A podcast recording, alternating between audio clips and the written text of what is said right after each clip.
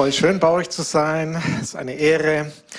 Ich will mich kurz vorstellen. Ich heiße Norbert Knöll. Alle sagen zwar Nobby zu mir, aber offiziell bin ich der Norbert Knöll.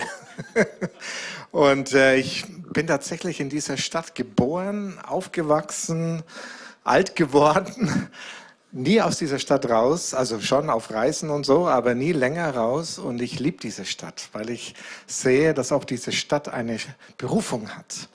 Eine Berufung, die Gott der Stadt gegeben hat. Und deswegen empfinde ich auch hier, dass Gott mich positioniert hat, dass ich hier prägen darf und mitgestalten darf mit euch und mit anderen Gemeinden zusammen. Ich selber leite das Vaterhaus, eine Gemeinde auch hier in Nürnberg und wir wollen zusammen mit euch und anderen Gemeinden das Reich Gottes in unsere Stadt ausbreiten und gestalten. Und das ist so eine Ehre und so wunderbar. Und ich bin selber verheiratet mit der Christina. Wir haben zwei erwachsene Kinder die schon aus dem Haus sind, also Empty Nester sozusagen. Da fängt das Leben richtig an. Und äh, ja, wir sind über 30 Jahre verheiratet und wir lieben uns immer noch sehr. Das ist so ein Geschenk. Ja, wir steigen gleich ein. Nehemia, das ist ein Buch, was ihr jetzt so die letzten Wochen oder Monate, Wochen wahrscheinlich studiert habt. Ich hoffe, ihr habt das Buch schon mal auch gelesen. Buch Esra, ja, Esra Nehemiah war früher mal ein Buch. Und da kann man unheimlich viel lernen, was auch für unsere Zeit heute gilt. Und ich versuche uns ähm, erstmal so ein bisschen die Situation zu beschreiben, in der wir uns gerade bewegen und dann, wie Gott uns jetzt gerade hier positioniert, in der Zeit, in der wir leben. Ich weiß nicht, ob du dankbar bist, dass du jetzt in der Zeit leben darfst oder denkst, ah, ich hätte lieber gerne so gelebt vor 50 Jahren oder 100 Jahren oder, keine Ahnung, aber es ist genau richtig, dass du jetzt hier lebst, in dieser Zeit. Egal wie sie aussieht, Gott ist dabei, mit dir und mit mir Geschichte zu schreiben. Was am 7. Oktober in äh, Israel passiert ist, das hat mich wirklich sehr, sehr betroffen. So ähnlich auch wie damals, als Russland die Ukraine überfallen hat. Ähm, aber es liegt auch daran, dass ich selber in dem Land schon war, also mehrmals schon, und auch Leute dort kenne. Und wenn man Leute kennt, dann hast du so einen persönlichen Bezug. Jetzt weiß ich von ein paar Familien, auch mit Namen, wo die Väter jetzt als Soldaten im Gazastreifen kämpfen. Und irgendwie bewegt mich das und ich bete und denke drüber nach und ich lese die Nachrichten und schaue die Videos an und denke mir, krass, so, was, da gerade abgeht. Diese, dieser Angriff am 7. Oktober und die Reaktion Israels darauf hat ja eine Gewaltspirale ausgelöst oder eine Aggressionsspirale. Das, was vorher so vielleicht noch gedeckelt war, ist irgendwo richtig aufgebrochen. Die arabischen Nationen, die demonstrieren alle in London, 800.000 Leute auf den Straßen. Und selbst bei uns, in unserem Land, in Deutschland, ist der Antisemitismus wieder neu aufgepoppt. Seit dem 7. Oktober, ich weiß nicht genau die Statistik, aber gab es eine extreme Zunahme von antisemitischen Gewaltübergriffen oder auch Straftaten. Und das muss man sich mal vorstellen. Ja? Gerade so jetzt haben wir 85 Jahre also Jahrestag gefeiert von der Reichspogromnacht oder Reichskristallnacht. Ich weiß nicht, ob ihr euch da erinnern könnt, Geschichtsunterricht so. Da wurden in Deutschland überall Synagogen angezündet. Juden wurden aus ihren Häusern rausgeprügelt, missbraucht. Läden wurden zerschlagen. Und jetzt erleben wir das in kleinem Maß, aber trotzdem in erschreckendem Maß in unserer Zeit. Juden, ich habe Interviews gelesen, Juden fühlen sich nicht mehr sicher in Deutschland. Die Atmosphäre verändert sich, spürbar. Ja, wenn du jetzt eine Israel-Flagge in deiner Hand hältst und durch den Hauptbahnhof rumläufst, weißt du nicht, was dir passiert. Freunde von mir haben das gemacht und haben richtig heftige ähm, Aggressionen erlebt. Was in unserem Land nicht nur durch dieses Ereignis am 7. Oktober, sondern generell, was immer mehr zunimmt, ist eine Atmosphäre von Angst, Unsicherheit, Orientierungslosigkeit, Hoffnungslosigkeit, aber auch Aggression. Ja, Leute werden ganz schnell aggressiv, ja, beim Straßenverkehr zum Beispiel, was ich da schon erlebt habe und so. Das nimmt immer mehr zu. Und die Frage ist ja, was macht es mit dir und mit mir? Das müssen wir uns immer stellen. Wie positionieren wir uns? Hast du auch Angst?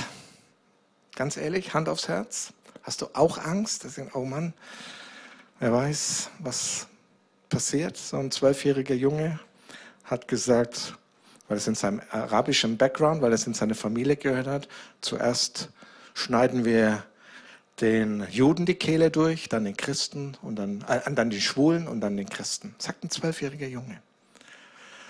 Und was macht es mit uns? Ja, all diese Dinge, die wir da so erleben. Manche so kenne ich das auch, um ehrlich zu sein, bei mir manchmal, dass ich denke, ah, mir ist das alles zu viel. Ich fließe so in meine Traumwelt oder ich versuche mir meine kleine, schöne Welt so aufzubauen, damit ich von dem Ganzen nichts mitkriege. Oder wir haben uns schon dran gewöhnt und sagen, ach, macht mich nichts mehr, also es betrifft mich nicht mehr so. Irgendwie ist unser Herz schon abgestumpft. Aber lass uns an Nehemiah erinnern. Der lebte in einer ähnlichen Zeit, wie wir es gerade erleben. Im ersten Kapitel seines Buches wird beschrieben, beschreibt er selber, wie sein Freund Hanani da kommt und ihm berichtet, wie der Zustand der Stadt Jerusalem ist und der Zustand des Volkes. Und er hat das nicht nur gehört und gesagt, okay, danke für den Bericht, sondern wir lesen mal, was da steht.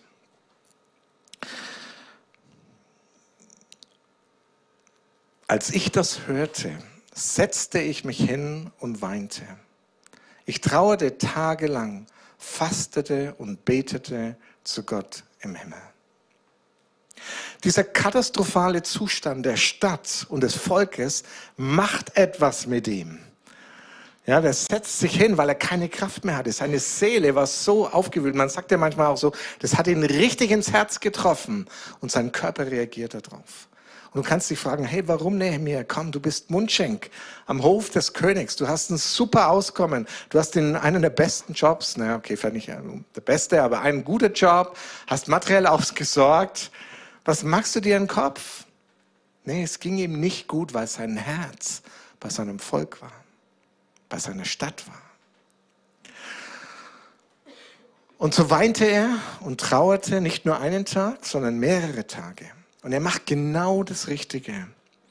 Da können wir schon was von ihm lernen. Wenn wir selber Schmerz und Trauer erleben, was machen wir dann? Er geht zu Gott. Er schüttet sein Herz Gott aus. Er fastet. Er betet. Und nicht nur klagt er, sondern er öffnet sich, dass der Heilige Geist auch zu ihm reden kann. Unsere Welt erlebt momentan einen gewaltigen Umbruch, so wie ich es in meiner Lebzeit noch nie erlebt habe. Die letzten drei Jahre allein, wenn ich das anschaue, wie welcher Geschwindigkeit sich die Dinge verändern. Könnt ihr euch noch erinnern, Februar 2022, wir kommen gerade so aus der Corona-Pandemie raus und äh, die Einschränkungen lockern sich und dann greift Russland die Ukraine an. Was für ein Schock. Ich weiß noch genau, wie ich da saß und Tausende von Autos gesehen habe, die aus Kiew rausfahren, alle in Richtung Westen. Und dann kamen sie auch hierher. Ich habe auch selber mit ukrainischen Familien gearbeitet und die haben mir Bilder gezeigt. Das war mein Haus, bevor der Krieg anbrach. Und das ist mein Haus heute. Ja, kaputt, völlig zerstört. Existenzen kaputt. Menschen haben ihr Leben verloren. Tausende von Menschen sind gestorben inzwischen. Und dann eineinhalb Jahre später haben wir uns irgendwie schon so daran gewöhnt, dass der Krieg auch in Europa immer näher gekommen ist. Und dann kommt dieser Überfall der Hamas am 7. Oktober. Und die Schlagzeilen vom Nahen Osten haben den Krieg in der Ukraine abgelöst. Aber wir müssen dran denken, das ist ja nicht der einzige Krieg oder die zwei Kriege. In Aserbaidschan wird gekämpft, der Armenien, Aserbaidschan, der Konflikt, Serbien, Kosovo, Taiwan und China. Ja, man könnte unendlich fortsetzen, wie viele kriegerische Konflikte es momentan in unserer Welt gibt. Und dann haben wir natürlich auch noch den Klimawandel. Der ist auch etwas jetzt in, verdrängt worden, aber die Auswirkungen spüren wir. Extreme Wetterlagen und all das. Manche Inseln drohen abzusaufen, weil der Wasserspiegel immer steigt. Das ist gerade in Kürze so unsere Welt. Und wir müssen uns auch überlegen, was macht das mit dir? Wie gehst du damit um? Wir brauchen einen Umgang. Jeder von uns muss sich jetzt positionieren. Und es gibt verschiedene Möglichkeiten, wie wir das tun können. Wir können uns von Angst erfüllen lassen und dann werden wir gelähmt. Das ist, was immer Angst tut. Angst lähmt und blockiert. Angst ist auch nie ein guter Berater. Oder wir versuchen unser Leben halt so schön wie möglich zu gestalten. Wir genießen noch, was geht. Man weiß ja nicht, wie es morgen ausschaut. Also nehmen wir heute alles mit. Oder wir machen es so wie Nehemiah. Wir schauen uns das an, wir lassen das zu, dass unser Herz betroffen ist.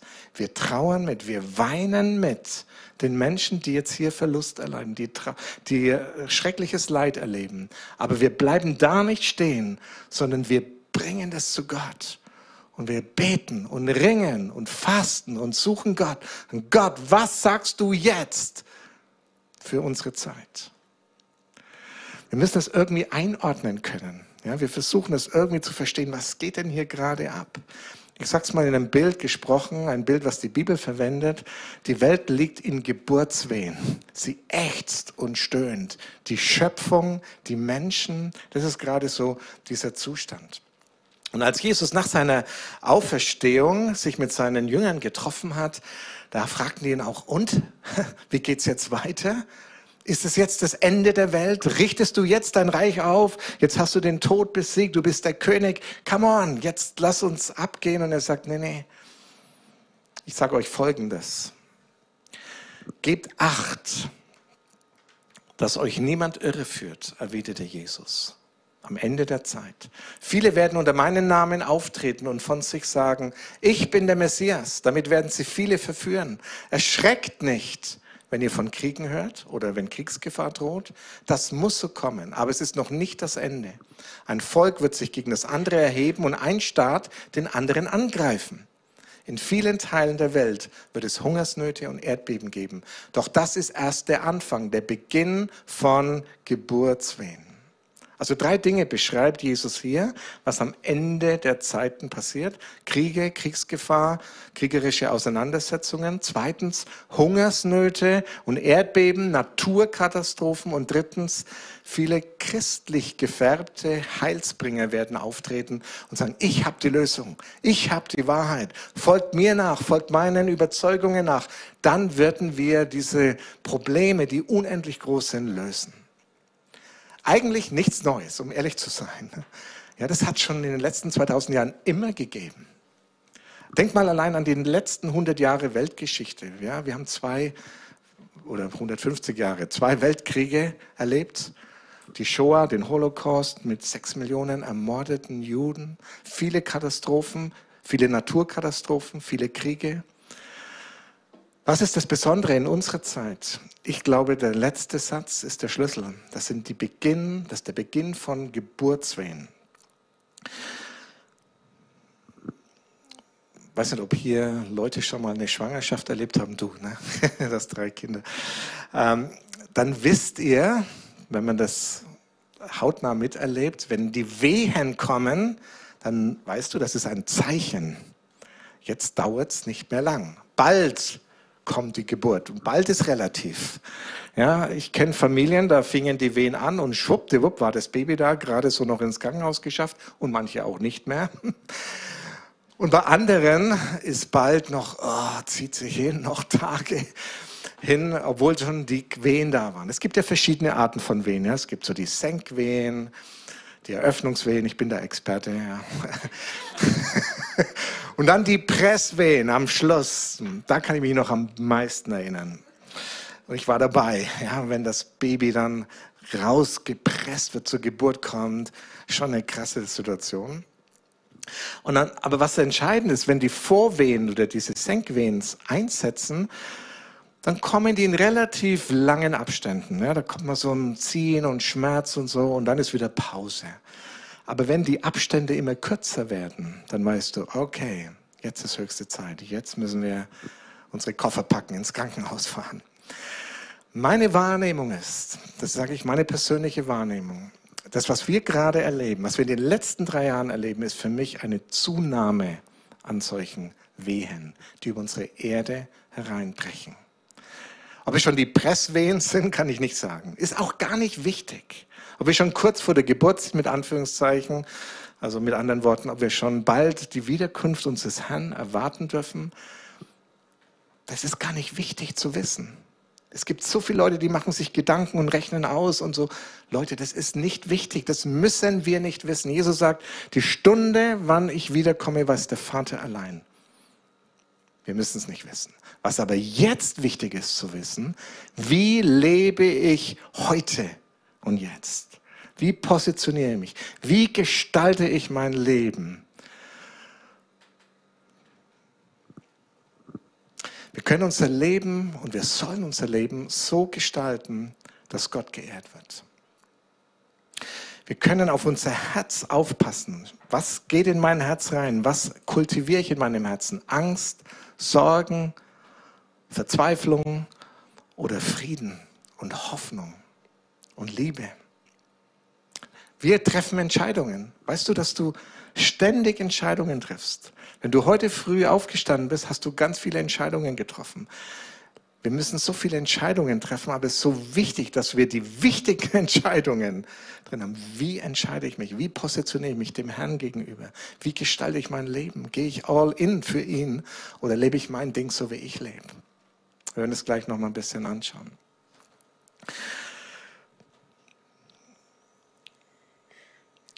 Mein Leben nach Gottes Willen zu gestalten heißt, dass alle Bereiche meines Lebens, mein Körper, meine Beziehungen, meine Finanzen, Ehen, Familie, meine Arbeitsstelle, meine Freizeitaktivitäten, alles, was mein Leben ausmacht, lebe ich unter der Herrschaft Jesu als König. Jesus ist nicht nur mein Erlöser, nicht nur mein Retter. Halleluja dafür. Er ist auch mein König. Und wisst ihr, was das bedeutet? Wenn wir unter der Königsherrschaft Jesu leben, bedeutet das nicht mein Wille zählt, sondern sein Wille. Sein Wille bestimmt mein Leben und sein Wille ist gut. Ich weiß nicht, ob wir das wirklich glauben, aber sein Wille ist wirklich gut. Ist nicht immer einfach. Jesus hat gerungen. Garten Gethsemane. Herr, wenn es, Vater, wenn es einen anderen Weg gibt, dann würde ich mir das wünschen. Aber nicht mein Wille, sondern dein Wille geschieht. Die Story der Menschheit fingen auch in einem Garten an, im Garten Eden. Und da ging es nicht darum, Gott, was ist dein Wille, sondern was ist mein Wille? Was will ich? Das ist der entscheidende Unterschied. Wenn ich unter der Königsherrschaft Jesu lebe, zählt sein Willen in meinem Alltag. Die Bibel beschreibt uns an verschiedenen Stellen, was Gottes Wille ist. Wir wissen das, wir hören das. Und wichtig ist es natürlich zu leben. Das heißt, er wird der König in meinen Lebensbereichen. Und dann, wenn Jesus der König ist, dann kommt sein Reich in mein Leben hinein. Und es ist eine, eine, schön, eine schöne Qualität. Man kann das Reich Gottes schmecken und sehen. Ich weiß nicht, ob ihr das auch erlebt. Ähm, bei manchen Menschen, die, die Jesus lieb haben, die Jesus nachfolgen, wenn ich mit denen zusammen bin, dann bin ich hinterher richtig erfüllt. Die haben so einen schönen Geschmack. Versteht ihr, was ich meine? So ein Geruch, ja, ein Wohlgeruch Christi. Die strahlen etwas aus. In den Augen siehst du das. Die Liebe und die Kraft und die Freude und der Friede. Dann weißt du, das sind Menschen, die nicht nur Christen sind, sondern die unter der Königsherrschaft Jesu leben.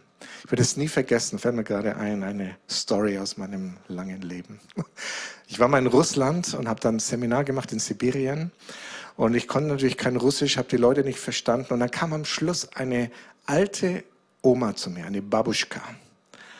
Und ich, sie hat mir was erzählt und ich konnte es nicht verstehen. Aber ich habe gesehen, ihr Körper war gezeichnet, auch von viel Leid und so, aber ich habe ihre Augen gesehen und ich habe sowas nie mehr wieder gesehen. Augen, die voller Schönheit waren. So eine Liebe, so eine Klarheit, so wie wenn die Liebe Gottes mich persönlich anschaut. So war das. Die musste nicht viel Worte machen. Ich wusste, dass sie unter der Königsherrschaft Jesu lebt. Und so ist es auch bei uns. Ja? Unser Leben hat Leuchtkraft, Ausstrahlung. Aber darüber hinaus dann, über unser eigenes Leben, sendet uns Jesus in die verschiedenen Bereiche unserer Gesellschaft. Das ist unser Auftrag. Er sagt, ihr seid Salz und Licht. Ihr seid Salz und Licht. Ihr seid Salz und Licht. Nicht ihr werdet. Ihr seid es schon.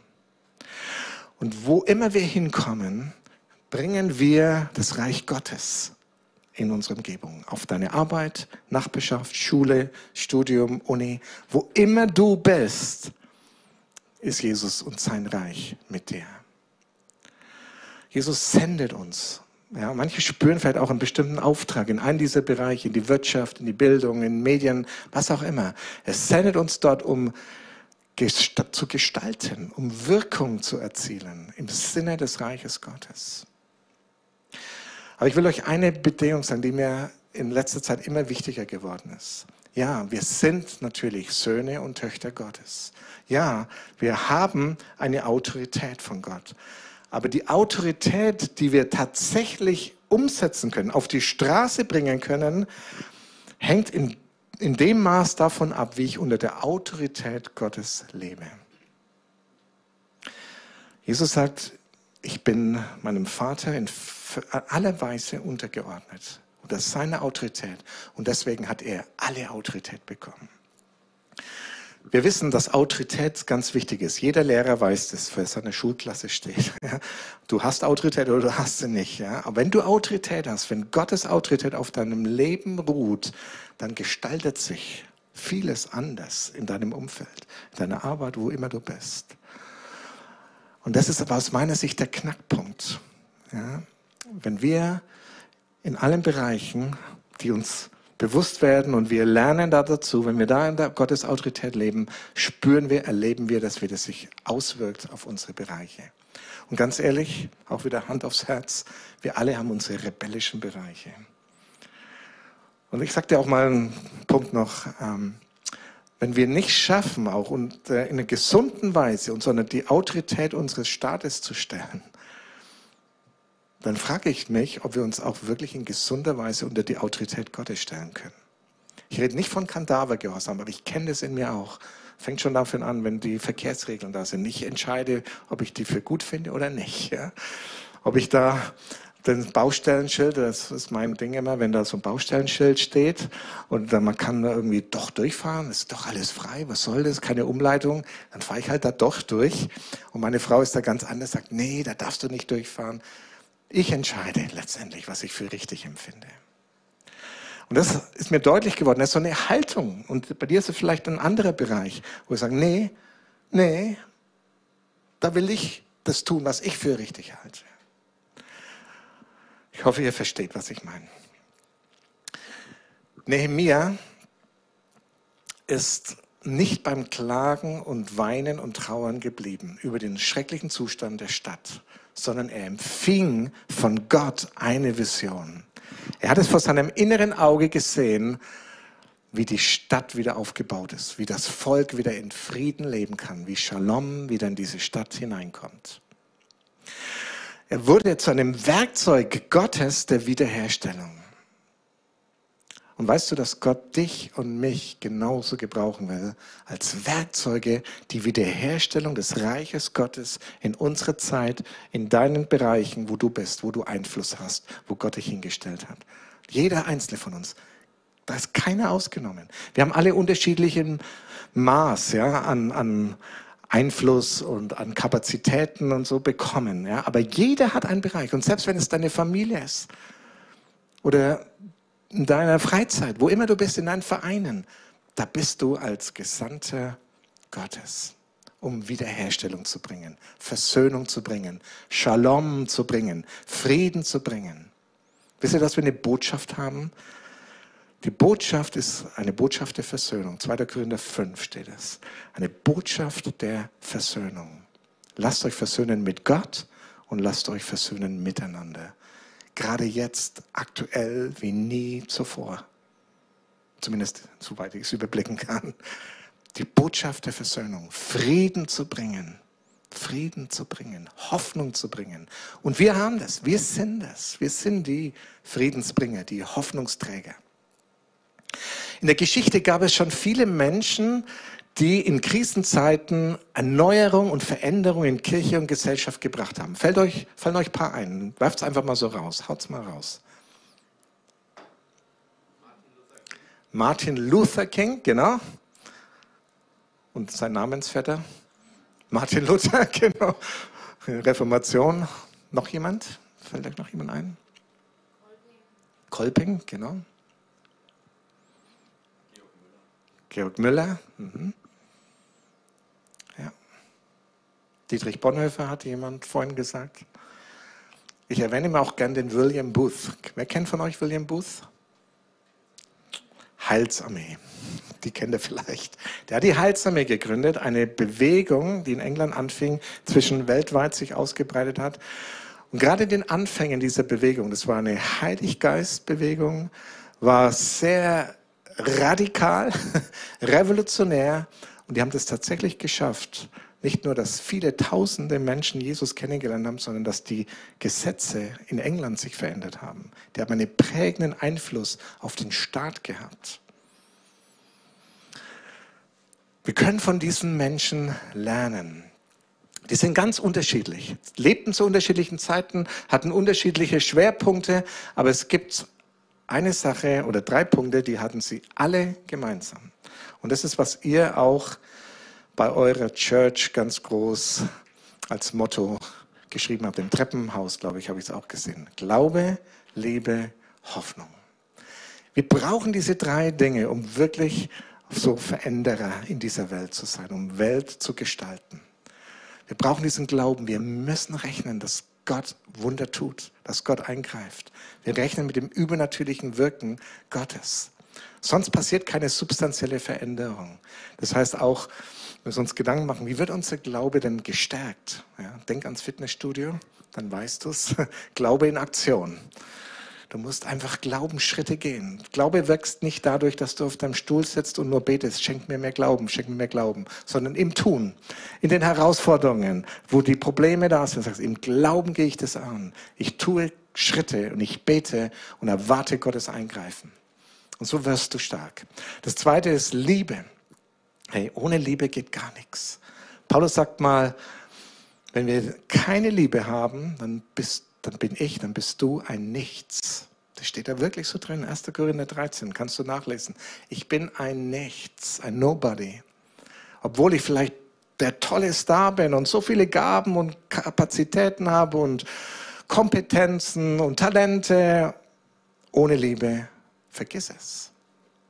Und deine Sympathie und die Liebe, die du hast, langt weit, bei weit nicht aus. Deswegen ist es ein schönes Geheimnis und eine gute Sache, das zu lernen. Wie kann ich mich andocken an die Quelle der Liebe Gottes? Indem ich Zeit mit ihm verbringe, mich füllen lasse von der Liebe des Vaters, indem der Heilige Geist in mir Raum gewinnt und Liebe sich entfalten kann. Die Liebe ist die Motivation unseres Handelns, nichts anderes. Nicht, dass du groß rauskommst, auch nicht, dass die Welt eine bessere Welt wird, sondern die Liebe zu den Menschen. Als ich hierher gekommen bin heute früh, waren nicht viele Leute auf der Straße, aber eine Frau ist an mir vorbeigelaufen und ich schaue sie in die Augen und ich sehe so eine Hoffnungslosigkeit, so eine Verzweiflung, ganz anders wie diese Frau in Sibirien. Die Augen waren leer und trüb. Was macht es mit uns? Ich habe mir auch überlegt, soll ich jetzt da hingehen? Ah, ich muss ja hier im ICF sein und so. Ja, das sind so die Fragen. Die Liebe Gottes, die sich in Barmherzigkeit ausdrückt, muss die Kraft unseres Handelns sein. Und die, interessanterweise, diese Liebe geht nie aus, verlöscht nie. Das ist ein unerschöpfliches Reservoir. Deine menschliche Liebe, die langt nicht so lang. Meine Frau, meine Liebe zu meiner Frau, ich bin sehr gern mit ihr verheiratet ich liebe sie immer noch heute sehr stark. Aber ich war an dem Punkt, ganz ehrlich, wo ich wusste, ich meine Liebe lang nie aus, sie so zu lieben, wie Gott sie liebt. Ich kapituliere. Und das waren die Momente, wo die Liebe Gottes mein Herz erfüllt hat und ich in einen anderen Level gekommen bin, seiner Liebe. Okay, aber drittens auch Hoffnung. Unsere Hoffnung in dieser Welt unser Lebensstil der Hoffnung ist geprägt von einer Schau. Wisst ihr, dass wir das Reich Gottes hier auf diese Erde bringen können. Natürlich bruchstückhaft. Aber lest mal Offenbarung 21, das Ende der Weltgeschichte. Ein Reich, wo Gerechtigkeit herrscht, Friede, wo es kein Leid, kein Geschrei, keine Krankheit, kein Tod mehr gibt. Das ist es, wo wir hinsteuern. Und das ist aber, was wir jetzt schon auf diese Erde bringen, in Bruchstücken. Aber wir bringen es rein. Und wir, du und ich, wir sind dazu bevollmächtigt und autorisiert, das zu, zu auszubreiten. Das ist die Hoffnung. Ja, die Hoffnung, dass das wir jetzt schon erleben können.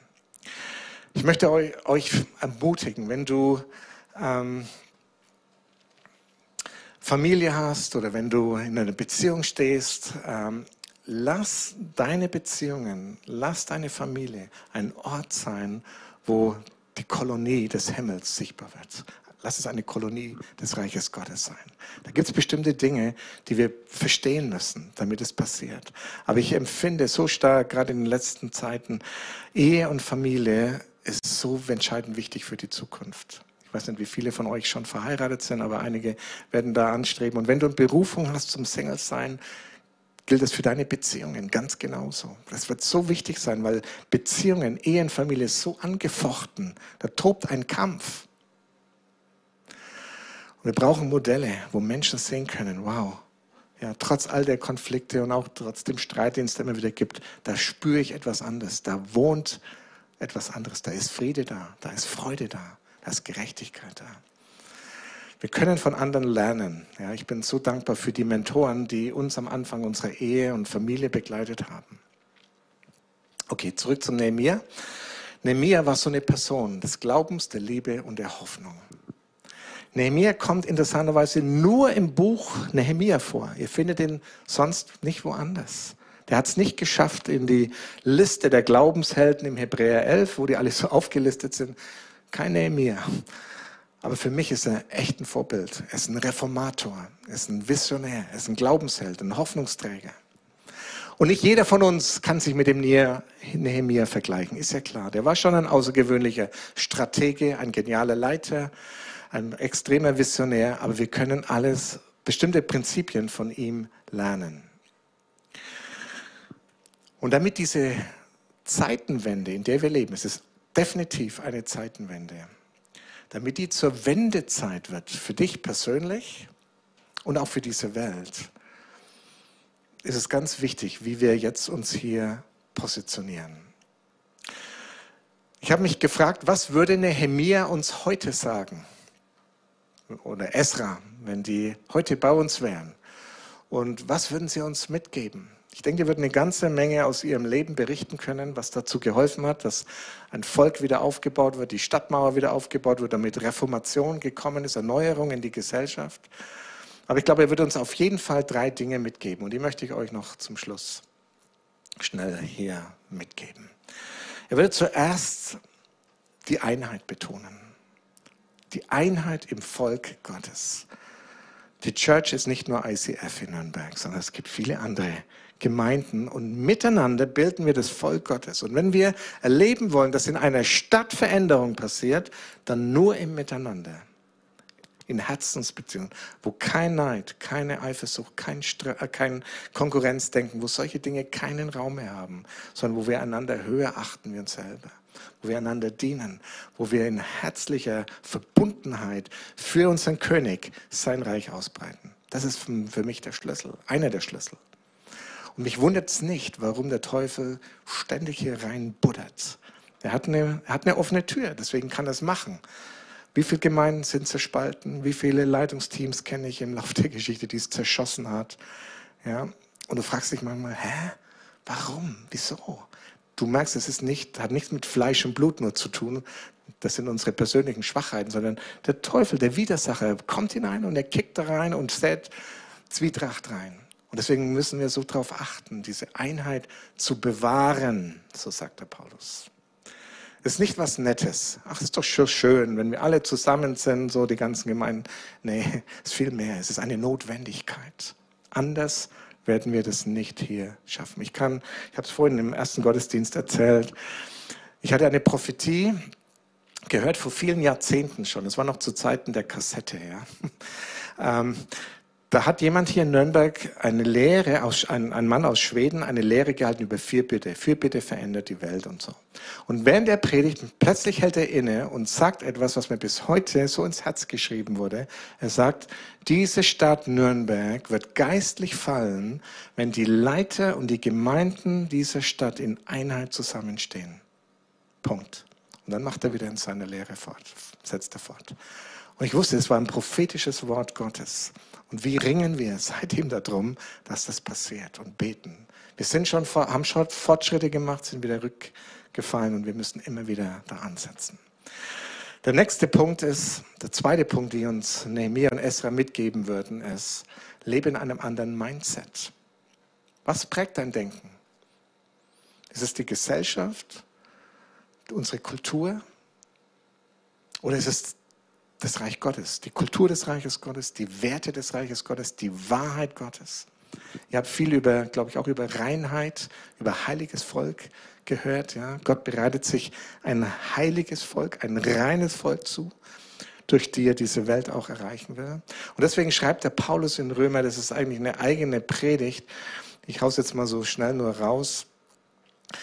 Die Kirche halt hier, Römer 12, richtet euch nicht nach den Maßstäben dieser Welt, sondern lasst die Art und Weise, wie ihr denkt, von Gott erneuern.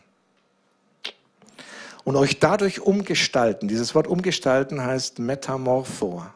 Klingt das irgendwie nach was? Metamorphose, ja. Denk an die Kalkwabe zum Frosch. Umgestalten, richtig Transformation. Lasst euch dadurch umgestalten, sodass ihr prüfen könnt, ob etwas Gottes Wille ist, ob es gut ist, ob es Gott gefallen würde und ob es zum Ziel führt. Momentan ist es so, ich bin da ganz nüchtern, ganz realistisch, momentan ist es so, dass die Maßstäbe und die Werte dieser Welt die Kirche mehr prägen als andersrum. Ganz ehrlich, es ist so. Ich sage das nicht, um uns ein schlechtes Gefühl zu machen, aber dass wir das verstehen.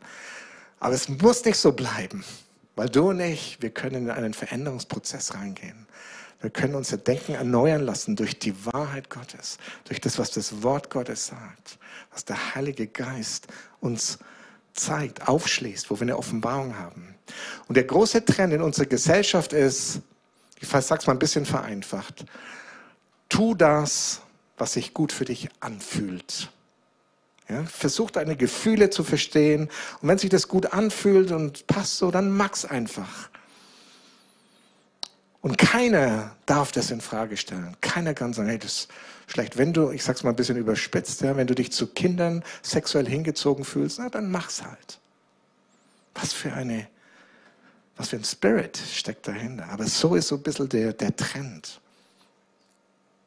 Die Botschaft, die in diesem Text ist, Prüfe, ob das, was du gerade denkst und fühlst, im Einklang steht mit dem Willen Gottes.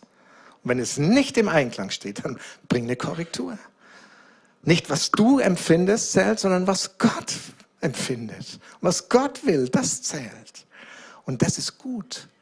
Und das führt zum Ziel. Und ich denke mir immer, ah, Leute, wenn Politiker das verstehen würden, unser Land würde aufblühen, wenn wir uns nach dem richten.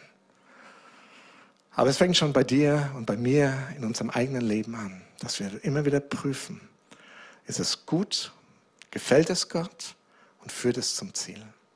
Und dann lass uns keine Kompromisse machen. Ich glaube, einer der großen Schlagwörter der Zukunft wird sein, no compromise.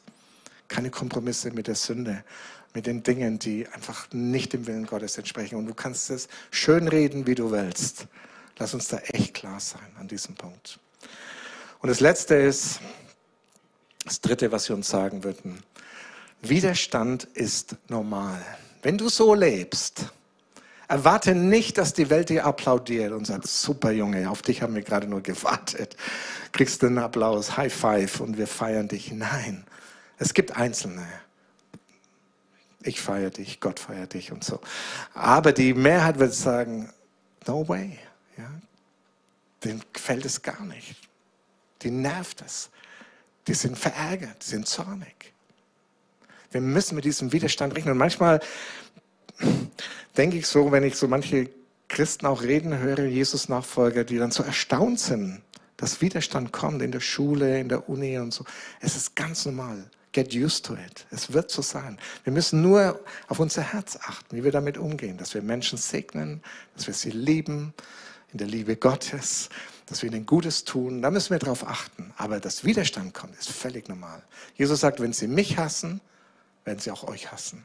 Wenn sie mich verfolgen, werden sie euch auch verfolgen. Ganz klar, von Anfang an.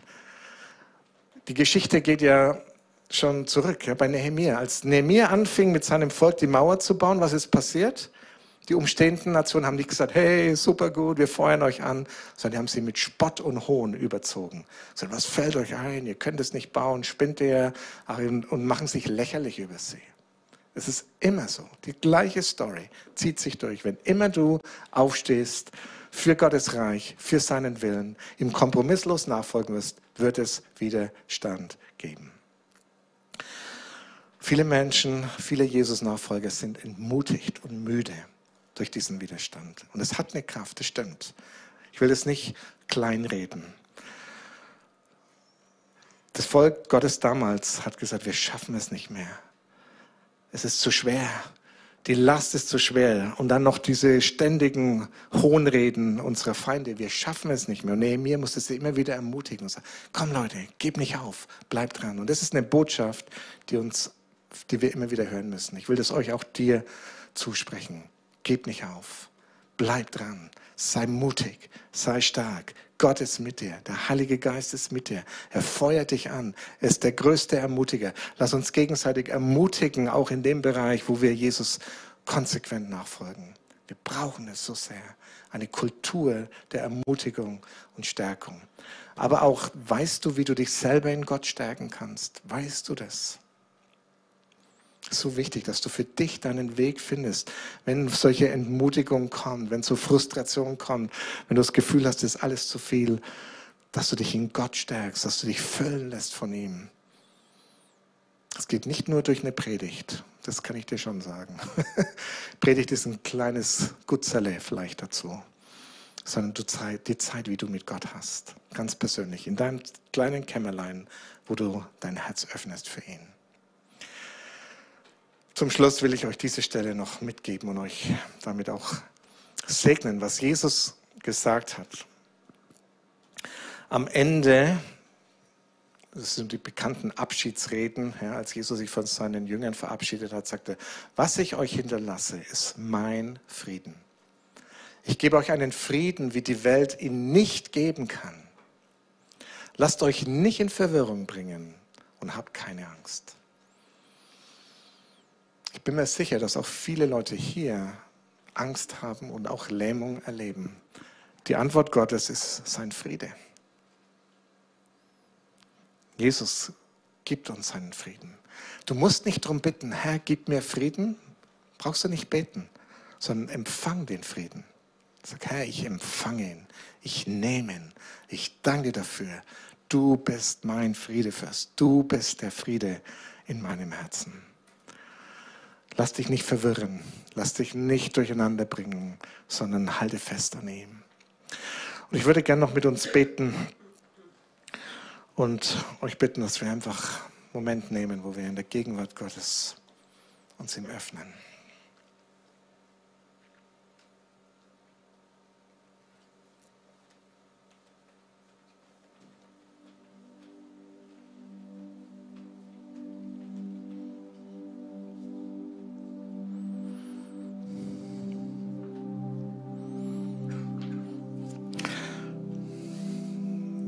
Finde so, dass auch einzelne Menschen hier sind, die sehr wohl wissen, dass sie Kompromisse geschlossen haben.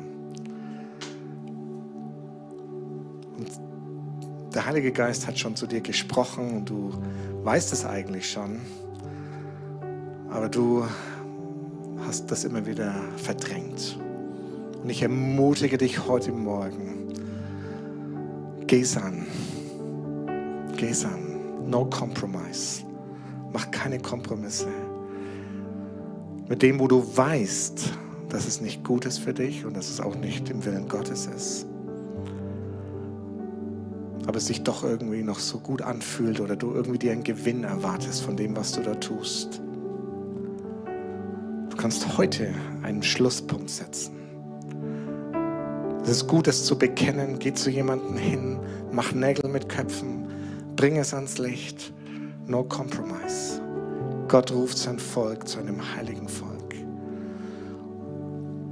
Und ich sage das nicht, um dir ein schlechtes Gewissen zu machen, sondern damit du ermutigt wirst, weil der Heilige Geist hat schon zu dir geredet, er hat dich schon überführt, er hat dir das schon gezeigt. Mach jetzt Nägel mit Köpfen. Warte nicht. Warte nicht bis morgen, sondern heute ist der Tag. Und ich empfinde auch, dass Einzelne hier sind, die den Frieden verloren haben, die getrieben sind von allen möglichen Dingen, von Sorgen und Ängsten oder von dem Gefühl, irgendwo das Leben noch irgendwo zu erhaschen Du versuchst alles Mögliche und du weißt eigentlich, das sind Zisternen, die das Wasser nicht halten können. Du schöpfst aus löchrigen Gefäßen. Und ich will dich auch ermutigen, dass du eine Entscheidung triffst. Der Tag der Entscheidungen. Eine Entscheidung triffst, das zu lassen, dich abzuwenden, Sorgen und Ängste abzulegen und dich ganz neu füllen zu lassen vom Frieden Gottes. Und wenn es dich in irgendeiner Weise betrifft, dann will ich dich ermutigen, als Zeichen vor Gott, steh auf, nicht wegen mir, sondern steh auf, um zu zeigen, Gott, ich gebe dir eine Antwort. Und dann will ich für dich beten und dich segnen und an deiner Seite auch stehen und dich ermutigen, dass diese Entscheidung Frucht bringt in deinem Leben. Wir warten einen Moment, aber wenn du einfach merkst, jetzt betrifft dich, der Heilige Geist spricht dich an, dann steh einfach auf, wo du bist. Und ich bete noch für dich.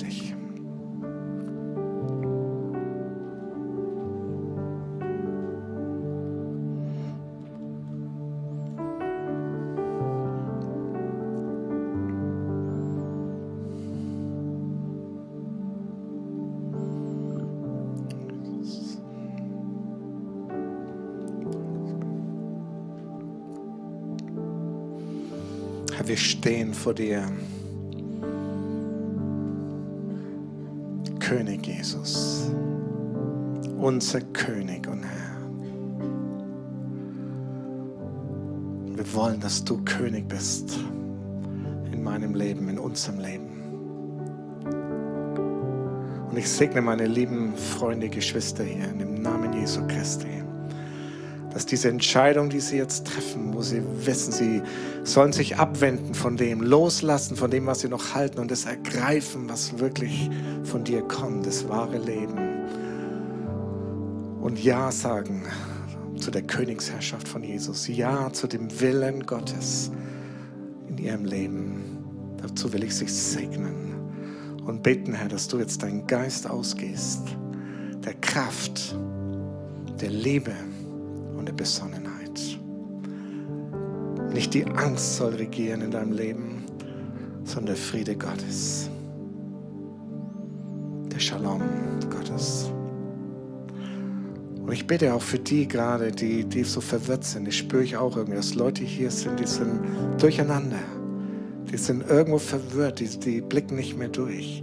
Ich segne dich mit einem klaren Blick, auch für deine Entscheidungen, für das, was ansteht dass du sehen kannst, was der Vater im Himmel jetzt tun will. Mut, sei mutig und geh dann diesen Weg. Der Herr wird dir Klarheit geben.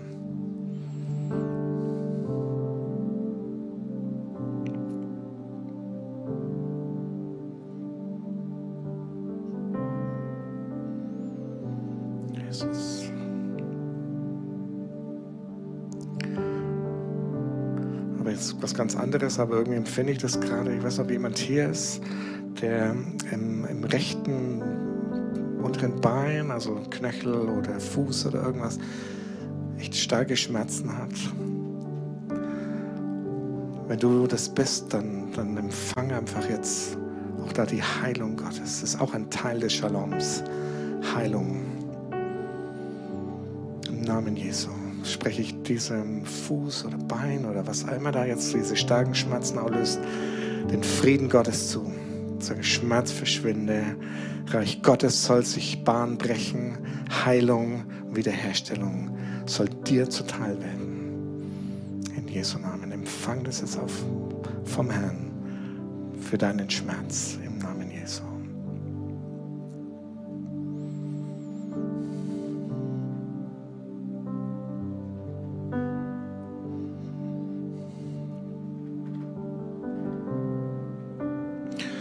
eine Sache, die ich noch empfinde, möchte ich noch teilen, wo ich gerade jetzt erinnert wurde. Für Gott sind Beziehungen so wichtig. Das ist der Ausdruck seines Shaloms, ist, dass Frieden in Beziehungen ist. Und ich empfinde es zumindest eine Person hier, die gerade einfach in, in einem echten Beziehungskonflikt steht. Und Gott will dich auch da leiten und führen, wie du hier Frieden und Shalom in diese Beziehung reinbringen kannst. Wo du dich selber entschuldigst für das, was da schiefgelaufen ist. Wo du Verantwortung übernimmst für deine Anteile und wo du Dinge wieder zurechtbringst. Zumindest in dem Bereich, was du tun kannst. Und Gott will dich ermutigen. Und Gott will dich stärken. Und Gott will dir den Auftrag auch geben. Geh hin und versöhn dich mit deinem Bruder, deiner Schwester. Jesus sagt es mal so krass, sagte, wenn du in Gottesdienst gehst und du weißt, dass du in einer unbereinigten Beziehung bist, dann lass alles stehen und liegen und geh zuerst und bereinige die Beziehung. So wichtig ist es für Jesus, so heilig ist es für ihn. Wenn du merkst, dass es in, dich jetzt, in dir jetzt arbeitet, wenn du merkst, wow, stimmt, das ist meine Geschichte, da habe ich was, dann ermutige ich dich, nicht zu lange zu warten, sondern zu beten, zu hören und dann zu gehen und es in Ordnung zu bringen und dich zu demütigen, anzurufen und die Sache zu bereinigen. Und dazu segne ich dich auch im Namen Jesu, wenn immer dich das betrifft, dass du als Botschafter der Versöhnung Gottes hier Frieden stiftest in dieser Beziehung.